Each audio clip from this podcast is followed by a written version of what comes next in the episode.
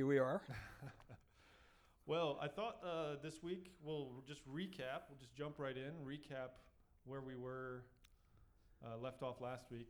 Today, as Eric said, we're going to talk more about some of the practical application of what it means to be a disciple, some of the practices. But before we do that, just want to go over this again. So last week we talked about the, the what, the who, the why Yeah. do we make disciples? And so the what is intention why do we make or sorry, what is disciple making? Intentionally equipping believers with the word of God through accountable relationships empowered by the spirit of God in order to replicate faithful followers of Christ. And as we saw last week, who does it? Every single one of us. No one is exempt. If you're a follower of Christ, you are included in his command to go make disciples. Yes. And so, why do we do it? It was his plan that he came up with to spread the gospel to reach the world. So, we do it because we're trying to reach the lost for his glory. Any thoughts on that, Alex? No, I think you covered all the bases as usual. Yeah. So, uh, this week, again, we're going to get more into the practical application. So, Alex, why don't you just kick us off? We learned what the what is, the who, and the why. Yeah. What does this look like? Sure. Well, you know, to start there, Jeff, we kind of got to go back and we'll start with the Great Commission again in Matthew 28. Uh, it actually has four commands go, make, baptize, and teach. But to make it easier, I'm, I'm going to kind of drill down discipleship and say that there are essentially uh, three elements, just to make it easy. We, we could go on and on, but uh, I call them the three C's being commitment, coordinate, and to correct. Those are very easy to remember. And uh, by the way, Jesus did every one of those with his disciples, and he did it well. No one can do it better than he did. Uh, as we start with commitment, uh, I go to 2 Timothy 2 2. And he says, uh, What you have heard from me in the presence of many witnesses, entrust to faithful men who are able to teach others also. And what this is, this is spending time with those you disciple and really sharing your life with them. Uh, you know, it, and it's kind of just talking about the gospel, uh, studying it together, prayer and worship together, going places together, and uh, so that disciples can see how, how do you really live your life, you know, outside of church, and show them what does it look like to follow Christ by your example outside of the church. Um, if we also go to 1 Corinthians 11 1, it says, Be imitators of me as I am of Christ.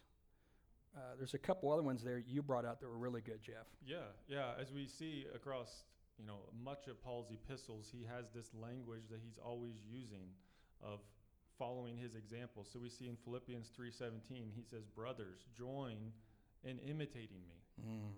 He says in Philippians 4:9, "What you've learned and received and heard and seen in me, practice these things, and the God of peace will be with you." Now, he even says in a couple other verses, Second Thessalonians, speaking to the Thessalonians, for you yourselves know how you ought to imitate us. And he goes on later in that verse and he says, We give you in ourselves an example to imitate. hmm Going back to Timothy, he says, You have followed my teaching, my conduct, my aim in life, my faith, my patience, my love, my steadfastness, my persecution, my suffering. Again, it's this thing of like Timothy has just been following Paul's example. And what's interesting, if we can go back to 2 Timothy 2, what we see in that verse, we actually see this idea of generational multiplication. Yes. It was, he says to Timothy, What you've seen in me and heard in the presence of many witnesses, entrust to faithful men who will teach others. So we have Paul to Timothy, Timothy to faithful men, and faithful men to others. And so is there, there is this teaching of following example and showing how to follow Christ. And he was more than qualified because he was discipled by Jesus. Yeah. Can't do any better than that, Spent can some time in Arabia. Arabia, think is what yeah. said. So Yeah. we also have 1 Corinthians 4 15 through 17. For though you have countless guides in Christ, you do not have many fathers. For I became your father in Christ, Jesus, through the gospel. I urge you, then, be imitators of me. That is why I sent you, Timothy, my beloved and faithful child in the Lord, to remind you of my ways in Christ as I teach them everywhere in every church. So there's that parenting aspect again that we talked about. Yeah. It's, He even it's- mentions child. it's not just, uh, as he says here, you have countless guides, you have countless people teaching you, but you don't have very many people fathering you. Yes. And just like us as parents, if you have kids, not anybody can just be a mom or dad. You are the mom. You are the dad. You, we just don't hand it off to somebody else to, you know, hey, go raise my kids. No, but we take the responsibility of parenting another p- person in Christ. Absolutely. Yeah. So when, when we talk about commitment to, the whole basis is of all this, it's an accountable, we call it just a relationship. And we have to think back and realize that, you know, nobody's ever going to receive instruction or correction, or they're not going to be vulnerable under someone that they don't have a relationship, relationship with that they trust and they really respect. Because you're molding and shaping somebody, you really are, again, spiritually parenting this disciple to be conformed to the image of Christ by watching, listening, and sharing your life with them. Uh, I can't say enough about this parenting aspect, uh, what it was done even in my life, you know, as uh, all through the years of being discipled as well. Every time I really needed something, uh, whoever was discipling me really stepped in like a parent to guide and uh, let me see by their example, even in the way they handle conflict and all kinds of things like that. Yeah. Uh, you know, if we look also in the synoptic gospels in Matthew, Mark, Luke, and John, we see again, uh, I'll repeat this, that Jesus spent nine tenths, 90% of his ministry time here on earth pouring into just 12 men, not a megachurch. What does that tell us about how important it is to spend quality time pouring into and sharing life with those we disciple? It's a huge responsibility. Again, the cost is immeasurable, but the cost, again, of non discipleship, Yeah. so much higher. Yeah, absolutely. If we if we don't set that example, there's there's really nothing to guide the person. Um, we have to be intimately involved in their life, don't we? Yeah, I, I think it's uh, intimately and vulnerable are two key things right there. Because Yeah. you can't have breakthrough without those, you know. No. So what does this include? You know, it includes teaching the disciple how to effectively study the Word of God and to pray. Two of the biggest ones are right there. If we can understand and study God's very Word and learn to pray in a fashion where we're really walking and talking with God daily in an authentic and genuine relationship, and not just a learning exercise, but we really live out and work out our salvation as Paul spoke of in Philippians 2:12 when he said, "Work out your salvation with fear and trembling." Uh, he said in 1 Timothy 4 7 through 8, have nothing to do with the irrelevant, silly myths. Rather, train yourself for godliness. While bodily training is of some value, godliness is of value in every way, as it holds promise for the present life and also for the life to come. You know what that means? Daily, we got to head to the spiritual gym, right? Yeah. Get a workout every day. Yeah, it's an it's an active faith. It's an active transformation. It's not just uh, information. Right. It's transformation. Transformation. it doesn't just happen by accident. It happens when we apply ourselves. That's right. Yeah. What, what do we always say? Repetition leads to Revelation. Revelation. Yeah. Um, so it also includes, of course, scripture memorization, uh, knowing that. But, you know, we go back to Matthew 28 and the Great Commission. Uh, it involves this very element when it says, teaching them to observe all that I've commanded you. Uh, so there's extensive studying of the Bible and memorization of Scripture together, and really helping the disciple or disciples to understand, digest, and live out what they're studying so they can really uh, conform to the image of Christ and then replicate the gospel in other people. How do you feel about that? Yeah, there's there one of the primary responsibilities of a disciple maker is teaching, training the person you're discipling how to feed themselves from the Word of God. Uh, far too often we have this consumer mentality where I'll let somebody else tell me what they understand what the Bible says instead of us for ourselves learning how to study the Bible, how to read it in context, how to apply it to our lives, how to Mhm. feed ourselves when we're even away from our disciple maker. That's right. Because if we're not learning to do that, we're going to continue to be spiritual infants. Right. We're not going to grow up and chew on the meat of the word ourselves. It reminds me of that video we saw where, uh, you know, the pastor was going, I'm not your Moses. Yeah. You know, you can't go, wow, wow. Uh, I messed up because my disciple maker didn't talk to me for this many days. I fell off the wagon or whatever. Uh, you know, you can't be your Moses. Yeah. Uh, I forget where the verse is specifically, but um, see, I should have studied this more. you did great. But you know, I think I think it was Paul, or it might have been in Hebrews, where he said, "You should have been teachers by you should have been now, teachers by now. It's right. but you're still craving spiritual milk. You're You're still right. drinking milk." Yep. On that too, a lot of times too, uh, this is overlooked a lot, but it, it's a great benefit and it should happen. A good disciple maker also casts vision over those they disciple. And sometimes they even help mine out and they see spiritual gifts in that person and they help bring those to maximum growth for, for Christ's glory by casting that vision over them. I remember uh, a few times uh, sitting in a restaurant one time in Pendleton and, and uh, kind of getting the call to kind of full time pastoral care over my life, and I didn't see it coming. I mean, I was kind of hungry and things like that, but was told, you know, this zeal that you have right now, this is the birthing pains of a man that's been called to full time pastoral care. I was sobbing all over the table, and everyone was looking at me like I was crazy, yeah. but I really didn't care. Yeah, as we spend time with people, we really get to see the gifts that God's put in them. We get to help mine those out of them, uh, get to help encourage them to walk out those gifts that they have. And in, in addition to casting vision for, you know, what gifts and calling they have, it's always important that we keep before them the, the goal of why are we doing this together? Yeah. You know, the end vision, The end vision. keeping the end in mind. That the end is is that, you know, they will end up multiplying. Absolutely. Uh, a- and along with that, you know, uh, a lot of times too, I think you'll figure out you learn as much from those you're discipling as what they pour into you. And I've, I've heard that a few times, but uh, you do even, you know, a lot of times you wind up, you're kind of preaching to yourself. Absolutely. Don't you think? Yeah, I mean, what I've seen in my life is that um, as I've started to pursue this in the last couple years, is that it has challenged me. I have to grow. If if I'm being a spiritual parent to somebody, I can't just be a bad spiritual parent, right? I have to put in the effort myself, and like, I've got to be just as disciplined as they are. This isn't just me transferring what I already know. This is me getting into the Word more, learning more being able to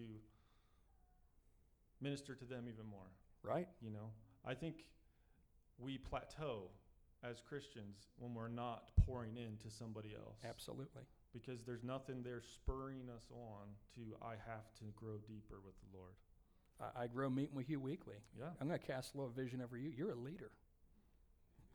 i've heard that You're a leader. Out of your comfort zone, but you are a leader, darn Skippy. Yes i think we need to redefine what leadership is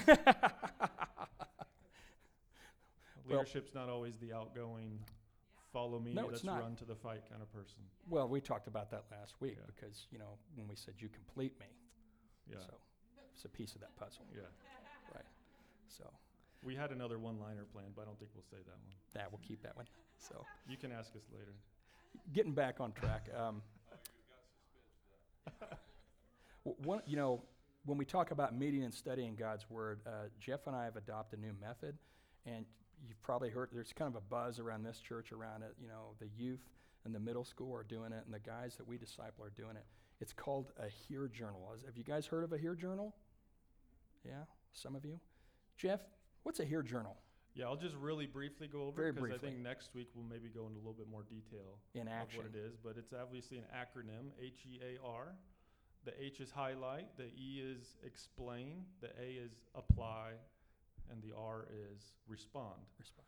And so, in a very simple, quick 30 second description, is you know, you pray, you ask the Lord, you know, as I'm reading, highlight something to me. And so, you find that verse that the Lord is uh, putting on your heart and you write it down. That's the H, that's the highlight. Mm-hmm. The E is examine.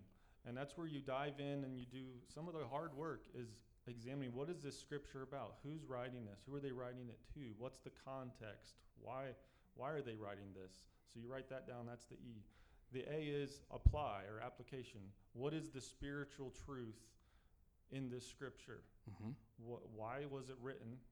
What is the spiritual truth that I can pull out of this? And then the R is how are you going to respond to that spiritual truth? And so that's the key part. We can we can see it, we can know it, we can say what the application is, but if we don't respond, we're not growing. That's the accountability part. Yeah. That's the hardest part because then you got to go do something about it. Yeah. So it's just a simple method for you to get in the Word and kind of just do a. It's it's basically a, a way of doing an inductive Bible study, Mhm. um, but getting you into the Word and being disciplined to pull truth out and to respond to it. Y- You know, I can't tell you enough how my daughter loves doing those, and even I know uh, we have almost hundred percent participation with the parents and the kids in uh, junior high. Know your son is always Hudson's always got his hand up because he's had it done for a while. Because you've been having him do it for almost a year now. Yeah, we've been doing uh, Hear Journals as a family. Um, we're still learning how to do them better. Right. We're still learning how to apply and respond. But um, yeah, it's it's been good to see the family digging into the Word of God every week and and coming with uh, here's what I pulled out of the Word of God. Let's discuss it. What other foundational things that you, you know we were talking even before church just now? Uh, do you kind of go through with some of the guys you disciple? Well, I don't do these well, but um, I do think that as disciple makers, we need to we need to focus on some core truths Mhm. to our Christian walk. Right? We need to make sure that all of our disciples know what baptism is and the importance Absolutely. of baptism. If they haven't come to the water's edge and uh, given their life over publicly and baptized, we need to teach them what that means. You know, we need to teach everyone how to share their testimony Yeah, absolutely. how to develop your testimony, how to share it. We need to teach everybody how to share their faith Mm-hmm. with somebody. Um, prayer. What Oh. is prayer? You know, giving, love. Some of the core foundational principles of our Christian walk. Um, because that's what's going to make it a repeatable process. Right. Is when we have some core things that is easily reproduced in others, so that they can, when they disciple, pass that on. And so, how great would it be to have every single person in here know how to sh- develop their testimony and share their faith in a very simple, repeatable way. It'd be amazing. Yeah. And, and, you know, and I'll- I'm not knocking other churches, but, you know, I, I've been to other churches where only the pastor example baptizes. But what are we going to do if we're out there and we've given our testimony and someone really gets convicted and they're even at a gas station and we have to pour water over their head? But, you know, we have to know how to do this. Yeah. Uh, the, the Great Commission, again, was for all of us. It wasn't, it didn't say in italics, only for pastors only or for super Christians. Uh, it was for everybody. yeah. So Yeah. everybody, you know, we do a good job of that here too. Uh, you know, when we baptize, and thank you, Eric and Tom, that you've been at big advocates that uh, mom and dad, you baptize your kids, and then kids, you go baptize somebody else. Yeah. It's right there in the Great Commission. Go make disciples, Baptize. them. Yeah, It doesn't say just you pastors go baptize. right. It's everybody. Um, number two, you know, after commitment, and, and again, we could talk about this first one for three more Sundays, and we'll, field all questions, of course, later, and, and even after the service, if you want to talk more, we're going to be available. But number two is coordinate, and that means to send them out like Jesus did the disciples. And uh, what that means is those that you disciple, they're out obeying Christ's commands, serving others. Uh, they're, they're praying for people. They're teaching the word. They're ministering to the lost, visiting the sick, and other commands that Christ gave. And personally, I don't know about you guys. I don't know about you, Jeff. And the way I disciple too, we talked about this. This may be the most neglected part of discipleship that I see today. Yeah. Because it takes time. And everyone always says, I'm busy, don't they? Mm-hmm. Yeah, it, it's it's definitely hard to, to figure out a way to get your disciple to go and do uh, and obey what the what the word says, but also not making your time together just I'll you know again check off the box. I'll see you next week, but in the in between, are you going out? Are you are you doing what you say you're going to do? Are you serving others? Are you obeying Christ's commands? we had a, a funny illustration we saw where um, you know a pastor was talking and he said we have a tendency in the church to take christ's commands and we'll just say um, he made it like the game simon says we've all played that right simon says get your right hand and touch your forehead it's pretty simple but uh, he said we kind of treat it like that in the church and he says we're, we'll read the great commission but we actually don't go out and do it and he says that, you know, that'd be like me telling Tori to help Kate and I with dishes, which she does a great job of. But if she came back two hours later and I said, hey, uh, did you help mom with those dishes? And she looked at me and said, uh, no, but I memorized it. I memorized what you said. I could even say it in Greek. Yeah. So why do we think it's okay? You know, think about this. We're going to face a judge someday at the Bema seat. And he's going to ask us, you know, possibly very one of the first things he may say is, Did you obey my last words I said before I sent it to heaven? What would it be like if we said, No, but I memorized it? Yeah, I could tell you all about it. Yeah, Yeah, kind of convicted me. it is. It's still convicting. well, that's why James 1:22 says, "Do not merely listen to the word and so deceive yourselves. Do what it says." And uh, I even look in, in this section right here as we're sending them out. One thing that really convicted me too is, uh, as disciple makers, it, it's imperative as our disciples do go out and coordinate. We have to really be praying for these guys. You know, when you look with uh, Peter and John in Acts 4:13 when they were before the Sanhedrin and they spoke so boldly, and they they were like astonished. These men have been, you know, with Jesus. Uh, but what we didn't realize was the other disciples were praying for him. You know, we look all through Acts. Uh, the church is praying. I mean, the ground shook when they prayed. So what's that tell us about even in equipping on prayer? And uh, so as we do send them out and coordinate, we have to pray. That's one of the first things I do uh, as a disciple maker. I made up this kind of stupid word called pest. Yeah, need to be a pest. Need to be. You, it's okay to be a spiritual pest. for those you disciple, so you guys out there that I disciple daily, I pray for you. And I try to at the beginning of the week at least. E stands for encourage. S is spend your life with them. And T, testify. Let them see you giving your testimony. So it's okay to be a spiritual pest. Yeah, yeah. You know, going back to, to James, you know, it is it is so crucial that we obey. And and I recall one guy that I've that I've read. He he made this statement, and it just crushed me really, as he says, as Christians, we are educated far beyond our obedience. Absolutely. We don't need to learn one more thing. We need to start obeying the things we already know Yes. because we are not doers. We're very good at hearing. You know, hey, I memorized it. I'm supposed to go do those dishes, but I haven't done it. Right. Yeah, Talk is cheap, isn't it? it is. Well, if we look over too in Matthew 10:1, you know, Jesus sends out the 12 disciples. Another example of this, giving them all authority to drive out impure spirits and heal every sickness and disease. In Luke 9:2, Jesus sends the disciples out to proclaim the kingdom of God and to perform healing. You know, I, looking over there, I think there's probably around 22 different scriptures where it says Christ sent out. So he was always equipping his disciples by having to go out and do things to proclaim gospel in various ways. Yeah, yeah. Always having them on the move, doing something, growing. Again, it wasn't just I listened to you, Jesus, for the information. It was they were being transformed into His image and doing what He said. Yeah. Well, that was one of the first things, you know, way back in 2013. A lot of times, you know, I, I can be a bit of a follower too. And uh, I would go out with a man who was discipling me, and weekly he was always going somewhere, and usually outside of my wheelhouse, somewhere where I was going to be uncomfortable. And we'd go in a nursing home or something, and I'm always the, back then, especially, I was more the type to let's see how he prays for people. But he started like grab me by the shoulder, and he'd go, "All right, go pray for that guy."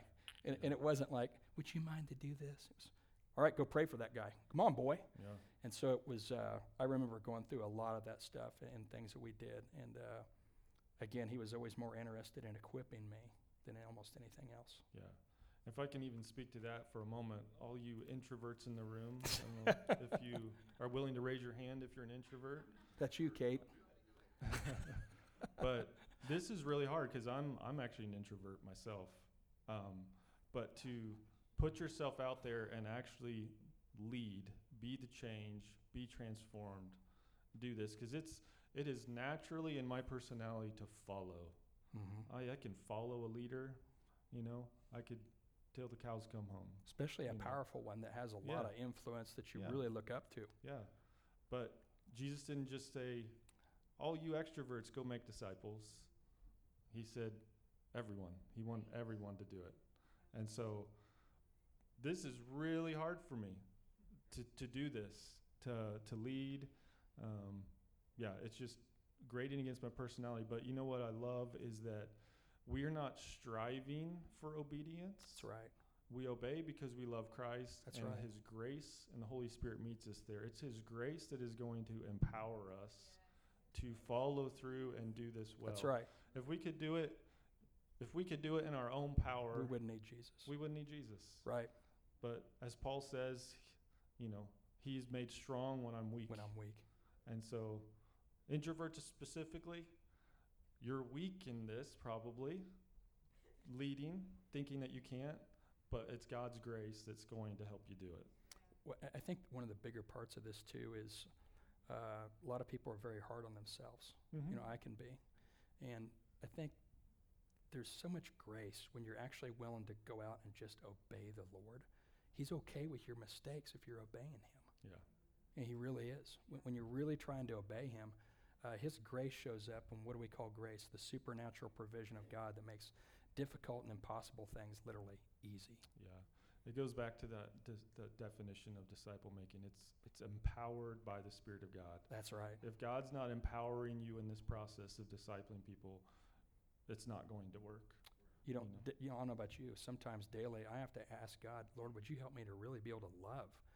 Uh, you know, sometimes you wake up, you're not really having a great day. Do you really feel like loving the unlovely? I don't.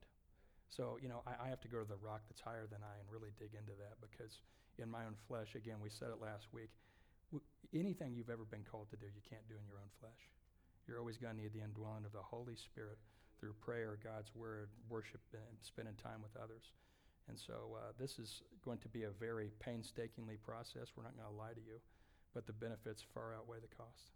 Yeah, we mean, if you could be on a fly on the wall at my house, Michelle and I talking, you would hear me say many times how I'm not doing this well, Yeah. I'm not doing this thing right. But she's a great wife. She encourages me, She is. but also brings me back to relying on God's grace That's right. And knowing that you've called me to do this. I'm going to do it. You're doing an amazing job. Yeah. The last He's a great encourager. He really is. That's right. Thank you. Um, if we move on to the third C, and this is probably the most painful one a lot of times because people, you know how it is in today's society, they get their feathers awfully ruffled. But uh, it's correct, it means to hold accountable. If we look in Hebrews 12, 5 through 7, it says, My son, do not make light of the Lord's discipline, and do not lose heart when he rebukes you, because the Lord disciplines the one he loves and he chastens everyone he accepts as his son. Endure hardships as discipline. God is treating you as his children, praise God. For what children are not disciplined by their father? And Abba Father, right, Mike, is the best dad in the whole world, isn't he? All his discipline is from love, Absolutely. never by anger. Nope. Never from anything but love. And that's the way we have to be with our disciples, isn't it? Yeah. But again, I find this is often the, the part of discipleship where people dislike the most. And, you know, if we're really spiritually parenting a disciple, then we have permission to hold them accountable in their walk with Christ and the growth of it. And here's where I find sometimes has anyone out there ever had people that they've started meeting with and all of a sudden they just quit on you? Yes? A lot of that happens in accountability, doesn't it? Yeah. they really don't want to change. I mean, let's just tell the truth here. If they did, they'd be coming back and saying, I'm sorry, I copped an attitude or whatever. Thank you for mining spiritual gold out of me. I won't do it anymore. Yeah. It goes back to your first C really is the the commitment. Yes. When we when we're really committed as a disciple maker and as a disciple, you know, we commit to being held accountable, being held to the standard of the word of God, doing what it says, and be willing to be corrected. That's right. Well, this also involves if you're really sharing your life with that person, eh, some of the areas would be how do they manage their relationships, including their spouses? How are they parenting their kids? Their relationships with people at work, at school, even their finances, all kinds of stuff. Yeah, God's word has a lot to say about all those things, doesn't it? Immense. Made me think of the book of James. Uh, you know, I was responsible a few times uh, to go make peace in a two week time span. I had to make t- peace with my mother in law, a former pastor, and the owner of the company that I work with all in two weeks and get back and tell me how it went. That was some hot stuff. there was a little bit of sweat beading off my head in a lot of those. Yeah. But you, you know what, though? The process was amazing because God showed up and you know what? He molded my heart. Yeah. And he created a love in me because I went to him and said, I'm having a hard time with this person. And he created a love for each one of those people. That way, when I went and talked to him, tears were almost floated, every single one of them, except one. But it all still worked out.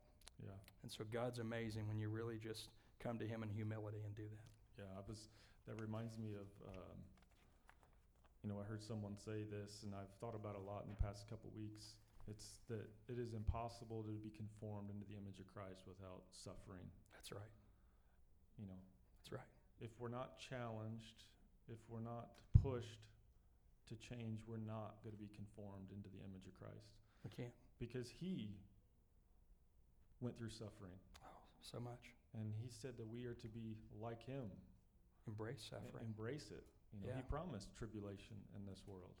You know, Is that why Spurgeon said he thinks that the Lord's best soldiers are always formed in the highlands of affliction? yeah, absolutely. You know, makes me think. It's that challenge that grows us. Well, here's a question. What would the body of Christ look like if everyone was being held accountable? You know, do you, do you think that divorce rates of Christians would almost match those of the unsaved world that are totally ignorant of Scripture? Could we as a church have impact on the fact that 51% of high school kids are sexually active? That stat really hurts me. Mm-hmm. Or how about, Eric, you said 61% of our kids walk away from their faith when they go to college. Could accountability through discipleship help head off a lot of these problems? I think it could. Yeah, it really could. People who lift up the Word of God, lift up the standard of His righteousness, and and go for it. You can't help but change. Yes. And when you really are committed to it, it's gonna, yeah, it's gonna change you. Heck, I'm accountable to you every week. Yeah, yeah. So, you know, the end goal obviously is to multiply. Absolutely. You know, through all these three C's, the goal is is that what you've been teaching your disciple, that then you hand it off to them and say, now you go and do it as well. And I've heard from others that this is really hard because you know when you're when you're in that relationship with that person and you're like, oh, I just don't want to leave, right? But as parents, you know, when your kids turn 18, you're kind of anxious to kick them out of the nest, right? And so, as disciple makers, we have to kick them out of the nest in Yeah. a way and be like, just as what I've demonstrated in my example, now you get to be an example to someone else and you get to grow and multiply. And so, I thought it would be great um, to show this little example of uh, multiplication or growth strategy. There's our typical strategy is growth by addition, but what we're talking about is growth by multiplication. And so I just want to show this. So the goal, obviously, to have the disciple go out, pour into others as we've poured into them, and spreading the reach of the gospel, repeating that process. So I want to set up this uh, little scenario, and um, I'm going to, I guess, pit four evangelists versus one disciple maker. Now, don't hear what I'm not saying. We need evangelists. okay? Absolutely. Every gift of the, uh, that the Holy Spirit gives, we need to equip. But we're not called, Jesus didn't say, go make converts. He said, go make disciples. Disciples. And so, just a simple scenario here. Um, imagine we had four evangelists, and every evangelist made one new convert every day. So that would be 365 people coming to the Lord, praise God, every year, right? Um, but four of them were doing it. But let's just take one disciple maker. Might be you, just you. And you make one disciple a year who goes and makes a disciple. If, if we were to do this, the, the evangelists in the first year, the first year, um, the four of them would have 1,460 converts to Christ. Praise God. That's awesome. Yes. Disciple makers spent time with one person and poured into their life and made a disciple. You can see as the year goes on, next year, evangelists add another 1460. Disciple maker now, there's two new disciples because the one in the first year is making a disciple, and then the, the disciple maker is making another one. So now there's two disciple makers. Year three, you can see it doubles again for the disciple maker. We skip ahead to like year 15 here. The evangelists by now have reached 21,900. And the disciple makers are multiplying to 16,000. You can see there in year 16, the disciple makers have overtaken just making converts, right? They're multiplying. Can anybody guess if we went another 10 years out, how many disciples would be made? Over a million. We got a guess for over a million. How about 17 or oops. Didn't go back. 16 million. But the evangelists, they keep trucking along and they're making 36,000. And again, I'm not putting them down at all. Nope. But we need the evangelists to help equip. It says in Ephesians 4:11 those gifts were given to equip the saints for the work of the ministry. We That's need right. you guys to help us, help me, the introvert, to know how to share my faith effectively. We need your gift, but we're called to make disciples and as we make disciples who make disciples, that's just one. That's just one disciple maker starting to decide I'm going to pour into somebody for one year and get them to multiply. Imagine if 10 of us in this room started doing that. You know, I heard one guy sharing his testimony in another country. If he could take 10 guys and teach them to disciple others, to disciple others, you could reach the entire population of the earth That's right. in 30 years. 30 years. In 30 years. And we could do this in one generation, we could reach the entire population of the earth. If we make disciples who make disciples who So- make disciples. Sounds like the early church, doesn't it? Yeah. Which we've all yearned for and wanted to be a part of. We're Yeah. always wanting to be a part of something like yeah. that. And obviously, this is like a perfect scenario because it's been two thousand years and we haven't reached the population. That's right. But it just goes to show that we can't grow by just adding people No. and not making disciples. We have to make disciples if we're really going to spread the gospel. Yeah, I've, I've heard discipleship kind of defined uh, as a lifestyle is really called impactful evangelism. Yeah. Because it's like in a health club when we get people in, they you know, a lot of they just like members, but we'll always like members that are actually being equipped that can train themselves too. Yeah. I heard another guy put it as uh, disciple making and evangelism are two oars on the same boat. Absolutely. If, if all we have is evangelism spinning one or we're just, what are we doing? We're Going in just going in circles. a circle.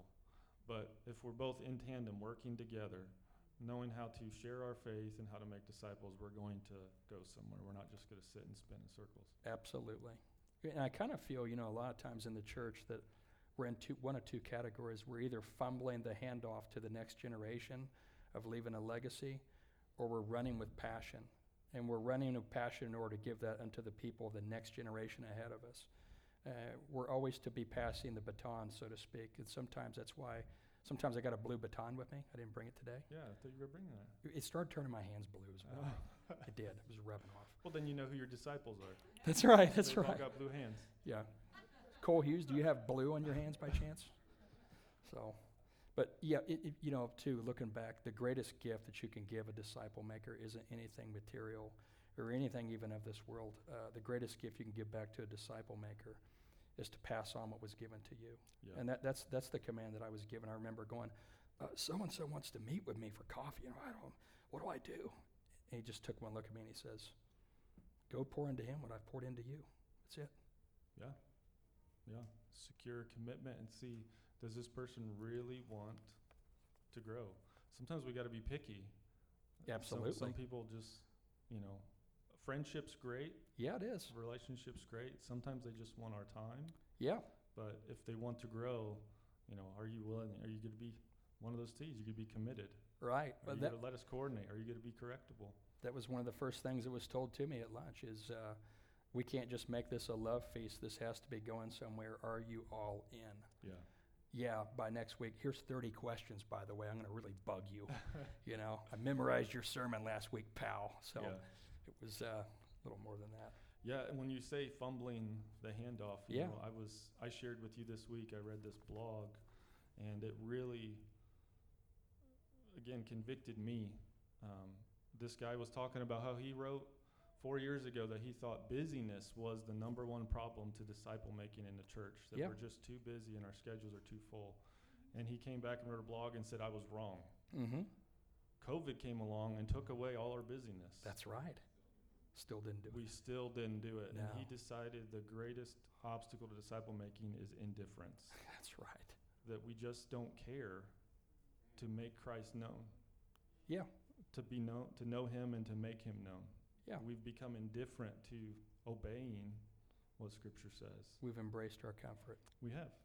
Yeah. You know, we, we haven't uh, embraced the superior provision of Christ and brushed off the inferior pleasures of this world, have we? Yeah. COVID took away all our sports and movies and everything and we just replaced it with Netflix and Hulu and Yeah. other distractions. Yeah, yeah. Chan talked about that during the pandemic. Remember, he said, you know, God has allowed this treadmill of busyness to slow down. He said, embrace it for a while. Use this time to really dig in the Word and get close to God, and then go out and replicate this. Yeah. And uh, As we shared last week, we see that, you know, Jesus had a, he had a very high calling. If you want to be my disciple, it was denying yourself. deny yourself. and so I've been praying, how do I reorient my lifestyle to live around this commission that Christ has given us? What has to change? And it's hard. Mm-hmm. As Americans, we, we love our pleasure, we love our distraction, we love our comfort. We don't like being uncomfortable. No, no. Uh, We, we just don't. We never grow when we're comfortable, though, do we? No. Can't, can't grow when you're comfortable. Mm-mm. Well, you know, because of all of this that we've talked about, and we get a lot of questions on this too, and this is why we're going to go through this. Uh, we said, you know, this is what discipleship is. Well, here's what discipleship is not. And again, we're, we're not taking a dig at anything in the church and saying uh, this is insignificant. Listen, we need every ministry. We do. We need every ministry as the body to build up and edify the church. Yes. But uh, we're going to go through a, a little list here of what it's technically not. Because I'll get people that'll go, "Hey, is this is this discipleship?" And and remember, when we go through this too, we have to go back to the definition of what is a disciple. And you know, if we go back to that, there was a word too in there. You said apprentice. Yeah. I can't apprentice 30 people at one time. Yeah. I can't do it. I, I don't have that kind of capital in my life to spend that time with them in, in accountability and sending them out and coordinating them and all this stuff and hold them all accountable. Mm-hmm. So, but number one is a simple Bible study. You know, a lot of people have said, yeah, I'm doing a Bible study, I'm doing discipleship. But it's really not b- discipleship because it's not just, again, the receiving of information, but studying the Bible and taking it, uh, action to allow information to become transformation in your life to spread to others because your heart has been so changed that you love others and you want to see others receive the freedom and blessing and intimacy with Christ that you learn and you, you learn to even love the unlovely. But yeah, simple Bible study uh, without all these other elements that we've talked about, not discipleship. Yeah, I mean, I love Bible study. I, I do too. I watch podcasts. I love people getting into the Word of God and explaining Uh-huh. what it means, but I'm not accountable to that person. Um, he's not casting vision for me to reproduce Nope. and go and pour into somebody else what you've just learned.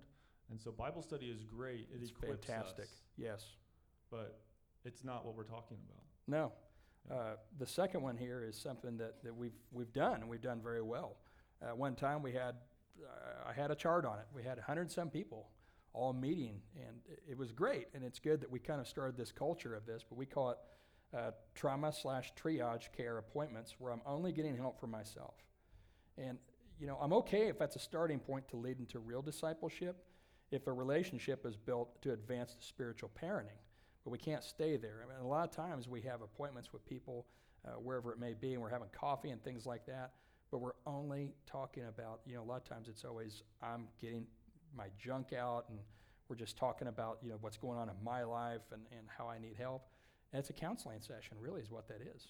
Yeah. Counseling sessions, in and of themselves alone, are not discipleship. No. Any thoughts on that? They're great. Again, it's They're great fantastic. because we need we need those people that we can go to, and even it happens during a discipleship meeting. It's part of it. It's part of it. You might be helping this person through an issue, but in disciple making, again, the goal is always what you're learning is for the next person. Right. Where we're going, where are we going with this? Uh, yes, I want to help you with this. I want to help you understand how to defeat this stronghold in your life, overcome your financial situation, whatever it is. But this isn't just for here and now. This is for moving forward. Because so many times, um, I've seen it in my life, is give me help on this. Okay, thanks. See ya. Right? I'm done. I got I got what I needed. I got my fix. I got yeah, but it's not disciple making. No. Yeah. No. Uh, we also want to talk about, uh, again, ministry programs that only focus on you growing and equipping others, but not multiplying the gospel on others. Uh, again, we don't want to minimize any of them. They're Yeah. essential. We need them. Uh, we have to have them. But again, I can't apprentice 30 people at one time. Yeah, yeah. Um, I've thought about this one a lot over the past couple years, and it's it it seems that sometimes I felt like in my per, in my life I made myself so busy in service and other ministries that I really neglected what Jesus' primary mission was. Yes, I have to. Uh, the Great Commission is his primary mission of his church. And as, as great as ministries are, again, we, they are necessary, they're needed. The gifting, the equipping that happens through them, amazing. We need them. Absolutely. But let's not use our busyness in ministry to neglect from what the primary mission is that he gave us. Yeah, I, I think we wonder a lot of times in the church uh, why we don't have revival.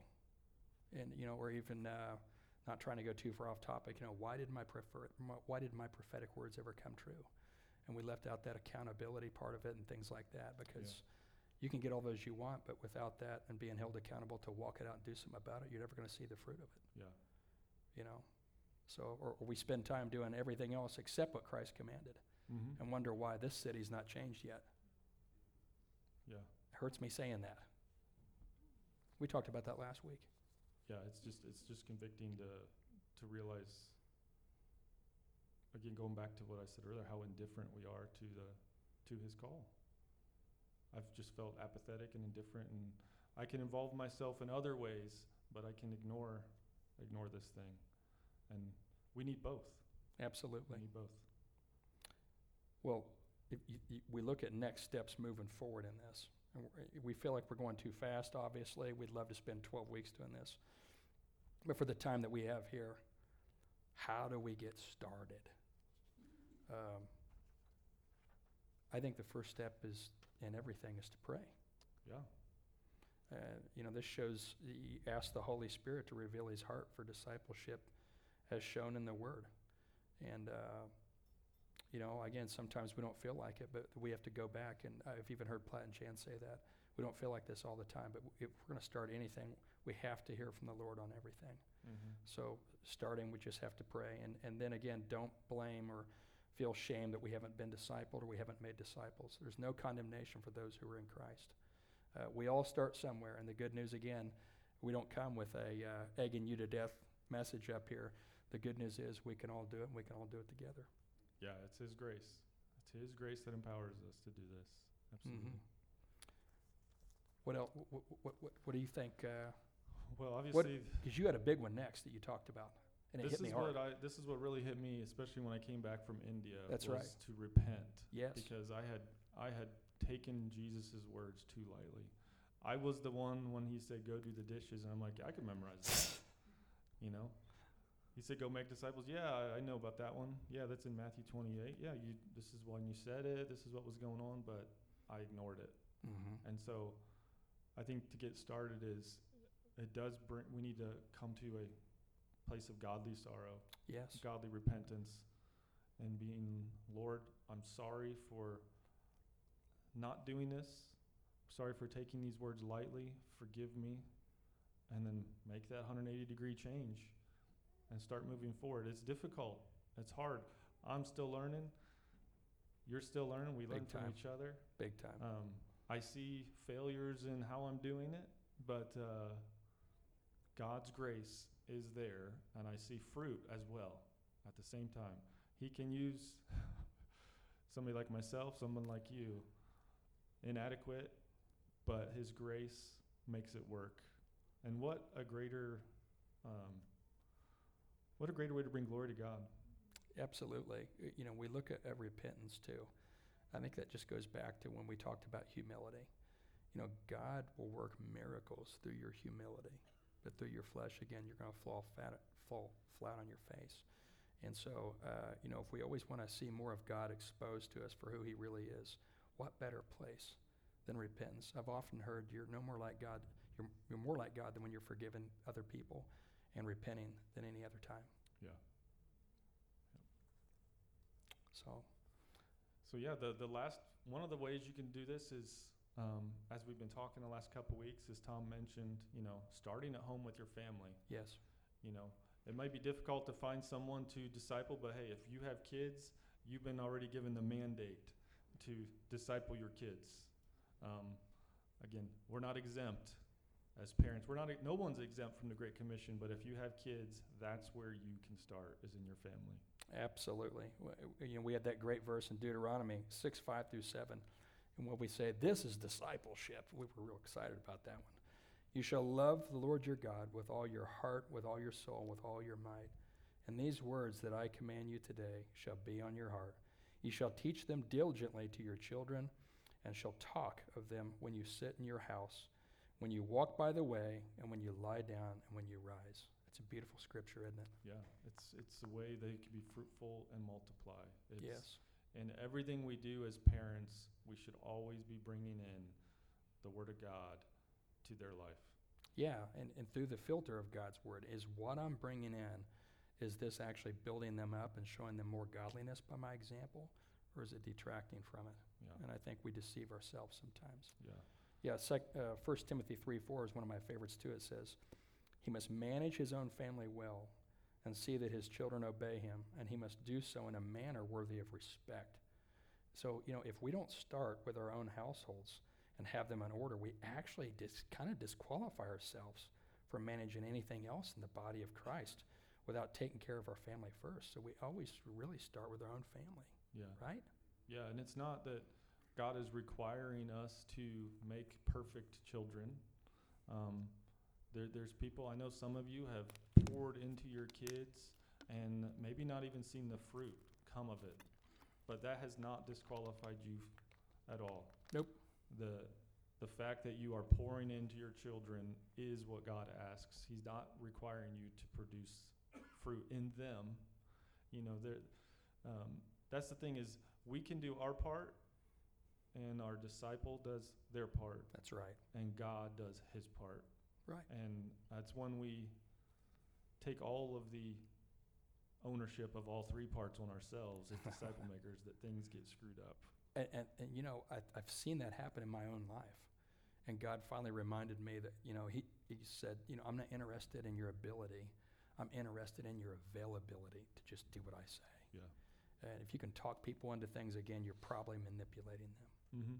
So, so if, if, if let's say you don't have a family, you don't have kids, and you want to get started on this, then you would ask yourself as well, you know, uh, Gallaty did that with, with uh, Platt for two months. He said, you know, I prayed for two months. God, would you send someone to really disciple me? And he didn't even know it was even happening anymore. Do people still do that? Mm-hmm. This girl said, Yeah, absolutely. J- just pray for it. He'll send someone your way. But, you know, ask yourself, who is my spiritual mother or father? You see, that's a prayer God can get behind. He will definitely get behind that prayer and send them to you. So, you know, who can, who, who can you ask also to disciple you?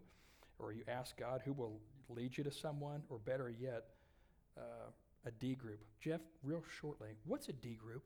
Yeah, You again, guys might have heard about that. We'll t- we'll talk about it probably some next week as well. But it's just a group of people are getting together for the purpose of disciple making. You, as a disciple maker, find two, three, four, s- preferably a small group, not not like twelve or twenty or thirty, you know.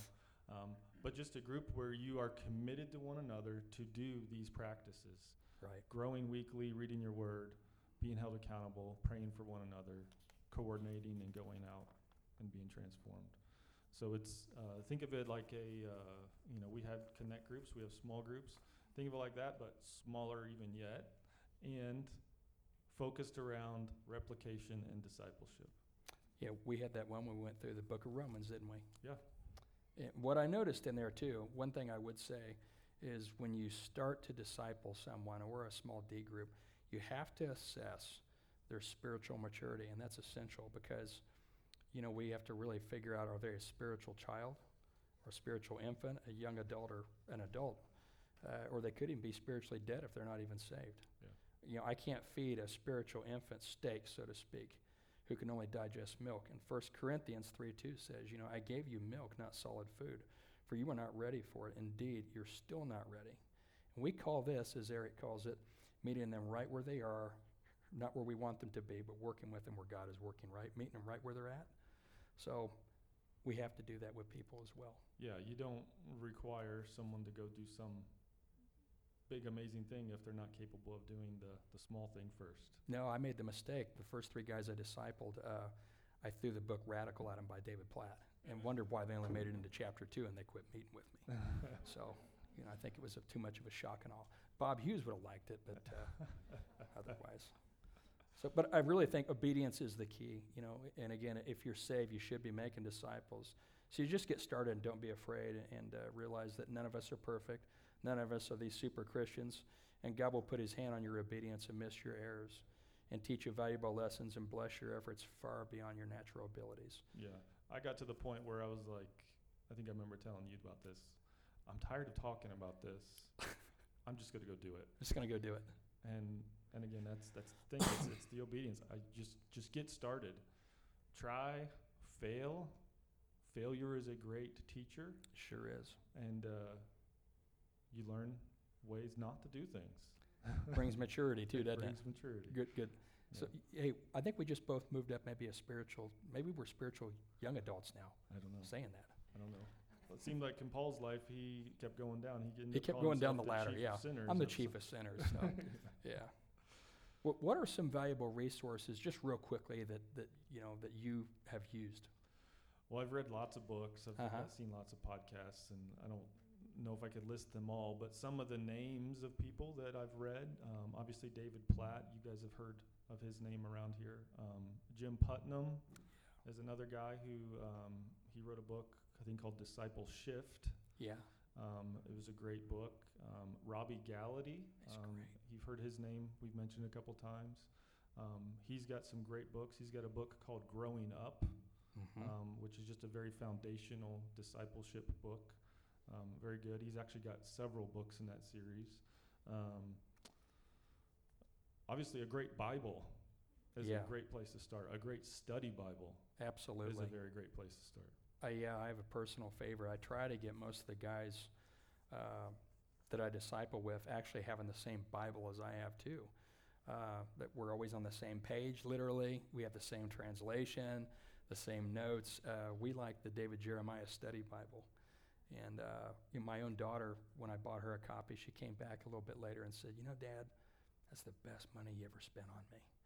And the last batch of guys, you know, that I'm still meeting with, uh, they literally told me, one of them had told me one time, he said, Hey, I don't understand anything in this chapter, okay?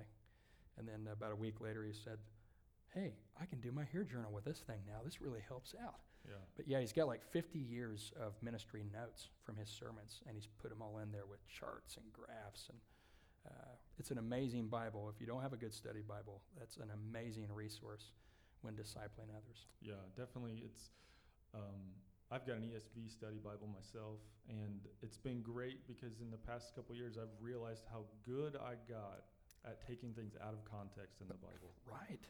Um, you know, it was kind of like flip a page open, point at a verse. Oh yeah, this is what that verse means, and then you're like, that is not what that's talking about at all.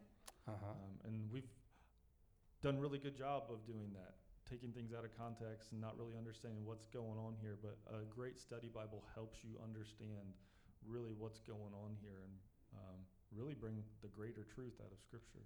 Yeah, you know, I was always taught that, you know, and I tell I tell the guys I disciple this is, uh, you know, God's word is the very breath of God, breathing in all of His love and mercy and, and wisdom and, and everything, His insight. As you read it, you're breathing in the very breath of God to become Christ-like.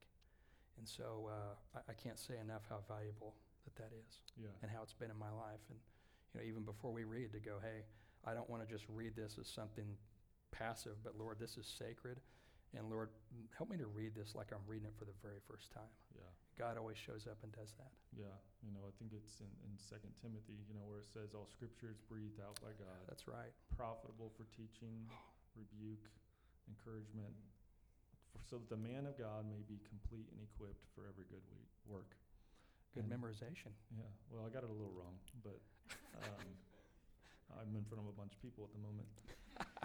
but it's that idea of like when we really honor God's word as it says it is, alive and breathed out by God, it will transform us. That's yes, it does. It will transform us when we read it that way. When we stop reading it just for words on a page or for a quick fix to our problems.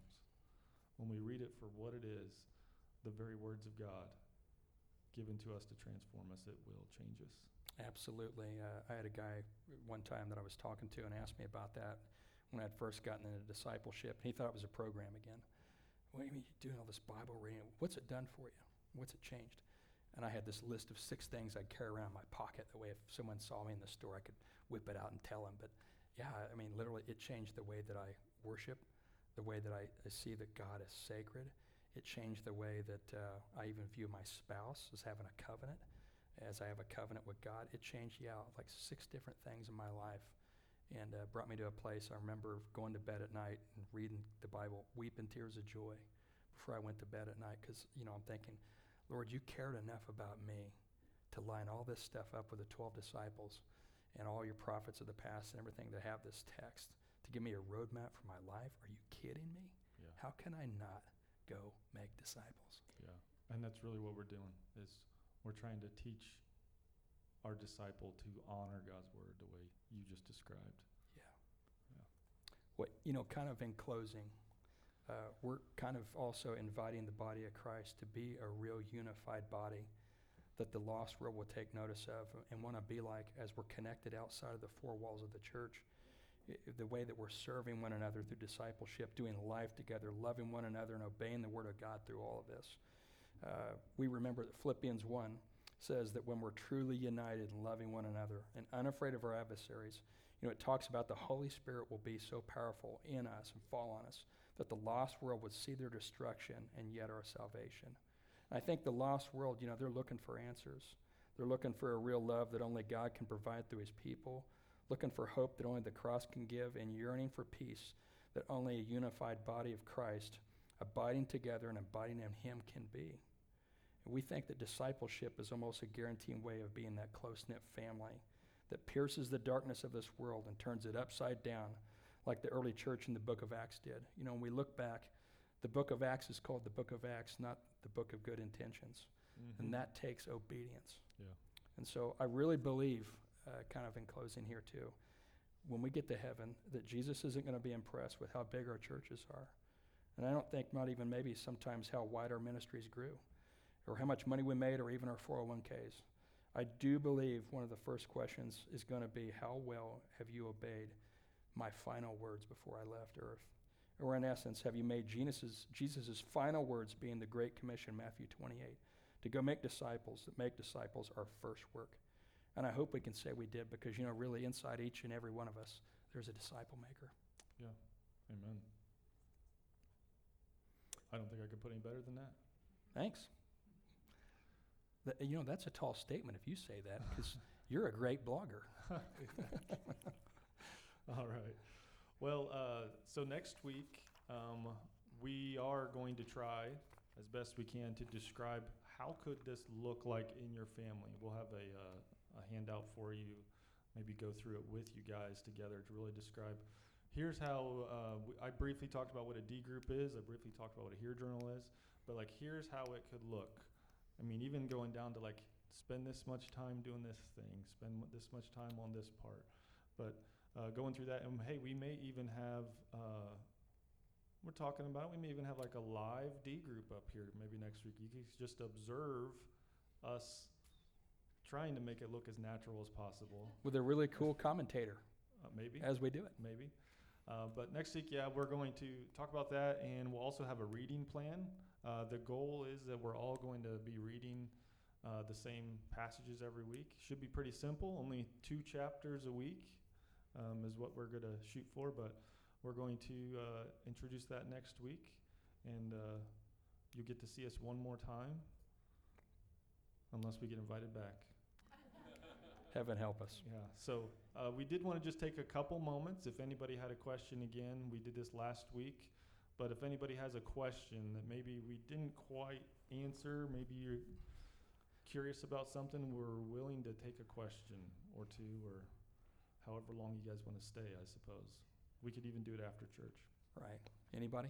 Anybody willing to uh, have a question needs to be answered now? I know we crammed a lot of stuff in a short time, but, uh, you know, we, we wanted to kind of clarify a lot of this, but, you know, sometimes I don't do that great of a job of that. I don't see any hands. Any takers? All right. Well, we will make ourselves available here after uh, we close here, but uh, come up to us. We'll chat with you. Thank you Thank you so much. for hearing our hearts.